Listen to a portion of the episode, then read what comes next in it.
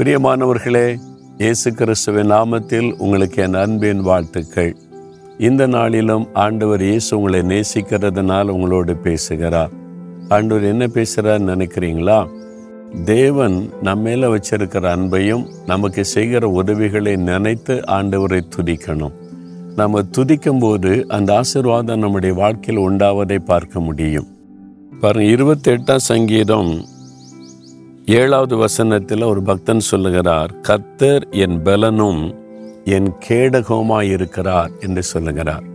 இது என்னது? விசுவாசத்தை அறிக்கையிடுவது. கத்தர் என் பலனும் என் கேடகமாக இருக்கிறார் எந்த ஒரு காரியம் செய்வதற்கும் பலன் வேணும். ஸ்ட்ரென்த் வேணும் அப்படின்னு சொல்லுவாங்கள்ல படிக்கிற பிள்ளைகளுக்கும் ஸ்ட்ரென்த் இருந்தால் ஒழுங்காக பாடத்தில் கவனம் செலுத்தி படிக்க முடியும். வீக்காக இருந்தால் பலவீனமாக இருந்தால் கவனம் செலுத்த முடியாது. ஒரு வேலை செய்யணும் ஊழியம் செய்யணும் எதை செய்வதற்கும் ஒரு பலன் அவசியம். நம்ம நல்ல பலனாக இருக்கணும். அப்போ கத்தர் பலன் தருகிறவர்.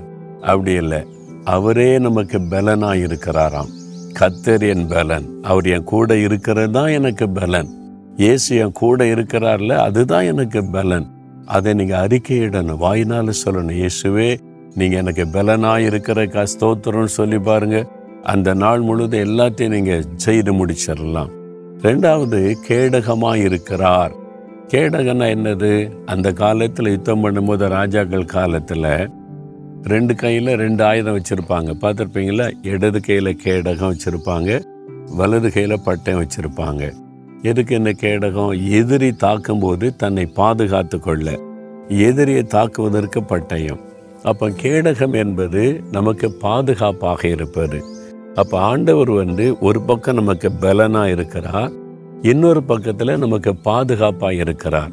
அனுதினமும் நம்முடைய வாழ்க்கையில தீமை செய்கிற பொல்லாத கிரியைகள் இருக்கதானே செய்து கண்ணுக்கு தெரியாத எதிரி பிசாசானவன் அவன் நமக்கு விரோதமாக ஏதாவது செய்கிறதற்கு யுத்தம் பண்ணுகிறான் போராடுகிறான். பொல்லாத மனிதர்கள் பொறாமை கொண்ட மக்கள் வேலை செய்கிற இடத்துல வசிக்கிற இடத்துல எல்லா இடத்துல இருக்கிறாங்க.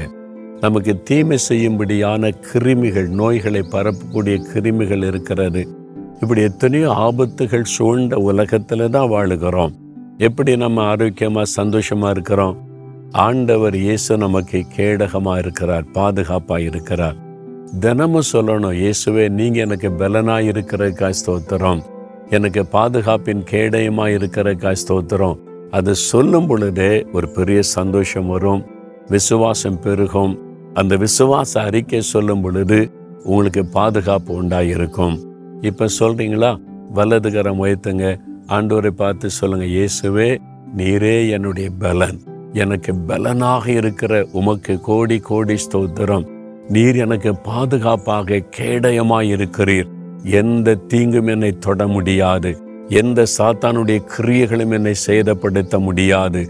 நீர் என்னை பாதுகாக்கிற தேவனாய் கேடயமாய் இருக்கிற அன்பிற்காக ஸ்தோத்திரம் ஸ்தோத்திரம் ஸ்தோத்திரம். இயேசுவின் நாமத்தில் ஜெபிக்கிறோம் பிதாவே. ஆமேன் ஆமேன்.